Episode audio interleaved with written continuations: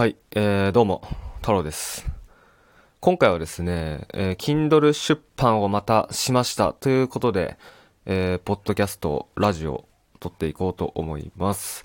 はい。で、今回、今回、え、昨日か。昨日ですね。昨日、ちょうどね、作業してて、まあ、昨日作り終わって、で、えー出版しました。昨日出版したんですけど、で、それはですね、インドをバイクで旅する、ラダック・ザンスカール編旅機構写真集その4最終巻です。えー北インドラダック・ザンスカールバイク旅シリーズの最終巻ですね。うん。まあ、何のことだと？いや、何の話だと？ね、北インドラダック・ザンスカールってどこだと？まあ、そういうお話だと思うんですけど、うん。まあ、僕、今、この音声撮ってるのが9月、えー、何日だ今日？20、ちょっとすいません、忘れちゃいましたね。9月20、2?3? ちょっとね、すいません、僕、日、日にちとか曜日が本当にその感覚がなくて、まあ、普段家で、まあ、ずっと仕事したり、うん、たまにこう旅したりしてるんですけど、なので、なんかスケジュールが、なんすか、合ってないようなもんなんですよね。なので、その日付とか曜日が全く、あの、把握してないんですよ。うんはい。まあ、とりあえずこれ、この今音声を収録してるのが2023年9月の、まあ、20日過ぎぐらいなんですけど、で、えー、7月ですね。2023年7月の頭？頭から8月の頭まで1ヶ月間僕は北インドに行ってました。で、ほぼほぼ1ヶ月間、あの北インドのさらに上ですね。で、1、場所的に言うと、パキスタンと中国と国境を接してる地域があるんですよ。まあ、インド自体がね、そのパキスタンと中国に接してるんですけど、まあ、インドの中もね、いろんな州、まあ、いろんな地域があって、まあ、文化とかも全然違うんですけど、まあ、例えばインドってね、あの、ほとんどが80%以上がヒンドゥー教なんですよ。あの宗教は。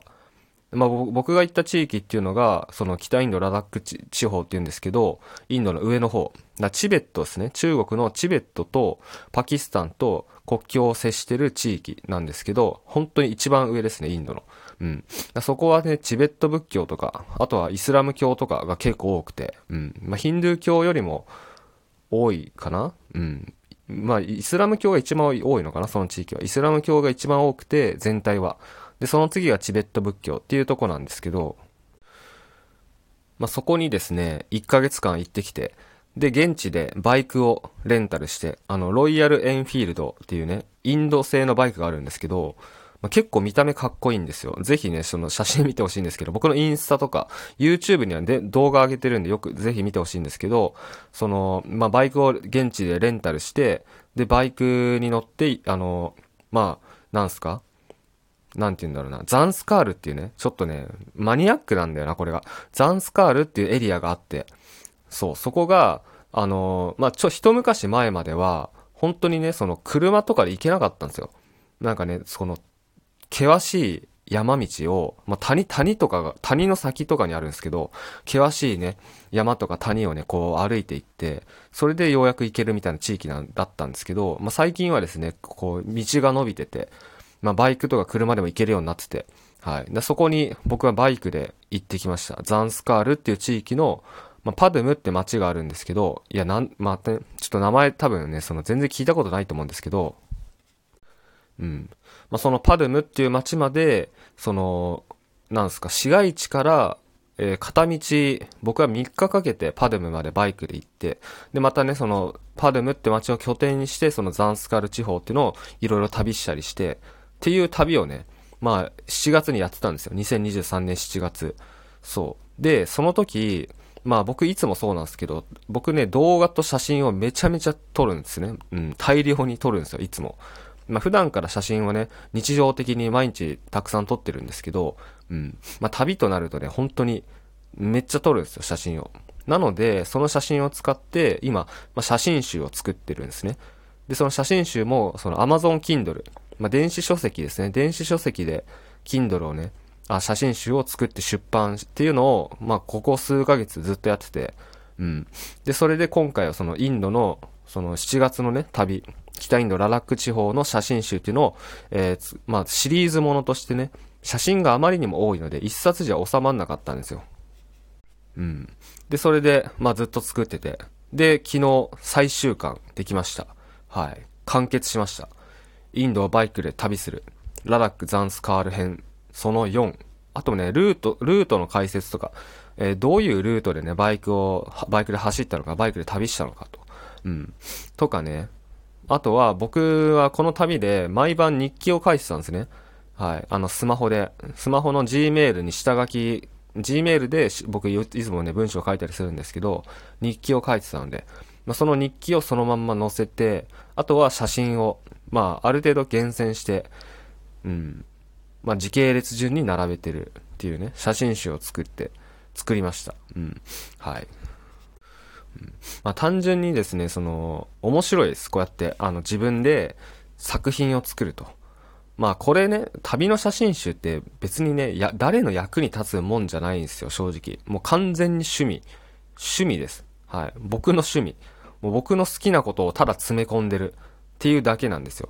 うん。だけど、やっぱね、その、ちょいちょい読ま、読んでもらえるんですね。うん。まあ、僕がね、その、別の、別のというかね、僕、旅の YouTube チャンネルもやってて、まあ、そっちは放浪太郎っていう、ただそのままの名前なんですけど、まあ、そっちでね、僕は、まあ、なんだろうな、結構前から旅動画をもうずっとやや出してるんですけど、まあ、そこでね、ずっと宣伝したりしてるんで、あとはインスタグラムとかで、たまに宣伝とかしてるんで、まあそれもあってね、結構読まれるんですよね、それが。旅の写真集が。うん。ただ、僕がね、ほんと好きなことをして、もう好きなようにね、ただ、写真、自分が勝手に撮った写真を載せて、うん。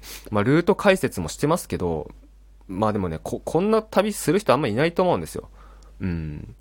だから別にそんな誰の役に立ってるってわけでもないんですけど、そう。だからね、なんか、普通のビジネスとはちょっと違いますよね。うん。なんか普通、普通というか、まあ、ビジネスって誰かの悩みを解決する。だニーズがあるから、そのニーズに対して供給する。だから売り上げが上がる。っていうことなんですけど、まあもちろんね、Kindle も、そのニーズがあることをやった方がいいし、まあそれはそうなんですけど、でもね、本当にそんなこと考えずに、もうただね、好きなことをやってるだけ。でも、売り上げが立つっていう。それは本当にね、あの、面白いなって思いますね。うん。あとは単純に僕みたいにね、写真をたくさん撮ってる人がいたら、ぜひですね、こうやってこう、一つの作品としてまとめる、一冊の写真集としてまとめるっていう作業をね、やったら、面白いです、本当に。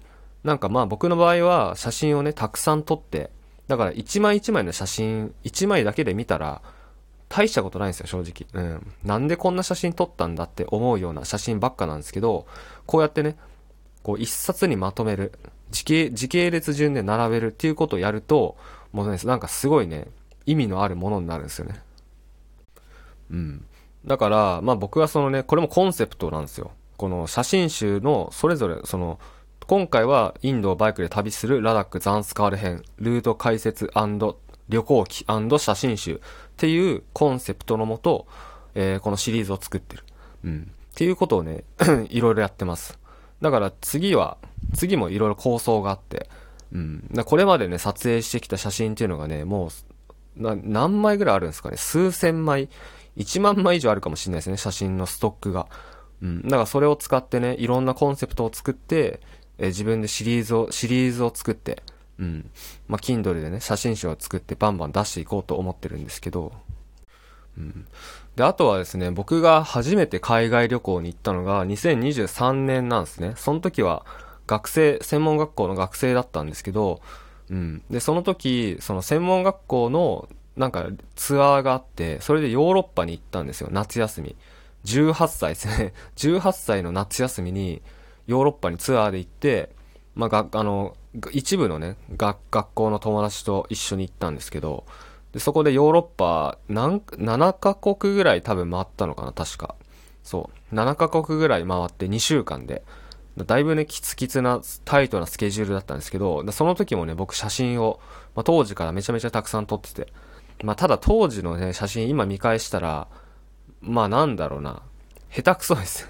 全然上手くない。はい。なんですけど、まあでもね、そのシャッターを押したことは事実じゃないですか。その時自分がヨーロッパに、そのね、ヨーロッパを旅して、まあ、そこでシャッターを押したっていう事実があるので、だからね、それはやっぱ何かしら思ったから押してるわけなんですよ。うん。シャッターってだって考えてね、まあその、押すって脳が指示しなかったら押さないじゃないですか。ってことは何かしらやっぱ感じて、考えてシャッターを押してるんだと思うんですよ。押してたんだと思うんですよ。うん。で、その写真っていうのはね、もう、ほぼ1枚も表に出してないんですよ。まあ当時はね、僕 YouTube とかもやってなかったし、まあ SNS、インスタとかあったか、あったと思うけど、でもね、出してないですね、表には。そう。だからね、それも、そのヨーロッパ編もね、Kindle で出そうと思ってます。で、あとは、まあ僕は専門学校を卒業した頃、まあ、卒業旅行で友達3人とキャンピングカーでアメリカ横断したんですけど、その時もね、まあ、写真は iPhone かな、スマホで撮ってて、動画も撮ってたんですけど、そう、だその写真もね、あんま表に出してないんですよね。うん。だそれもまた Kindle でまとめようと思ったりとか、うん。まあそういう、そういうのね、めちゃめちゃ思いつくんですよね。うん。で、今 iPhone 15、iPhone 15、15が発売になったじゃないですか、この間、つい先日か。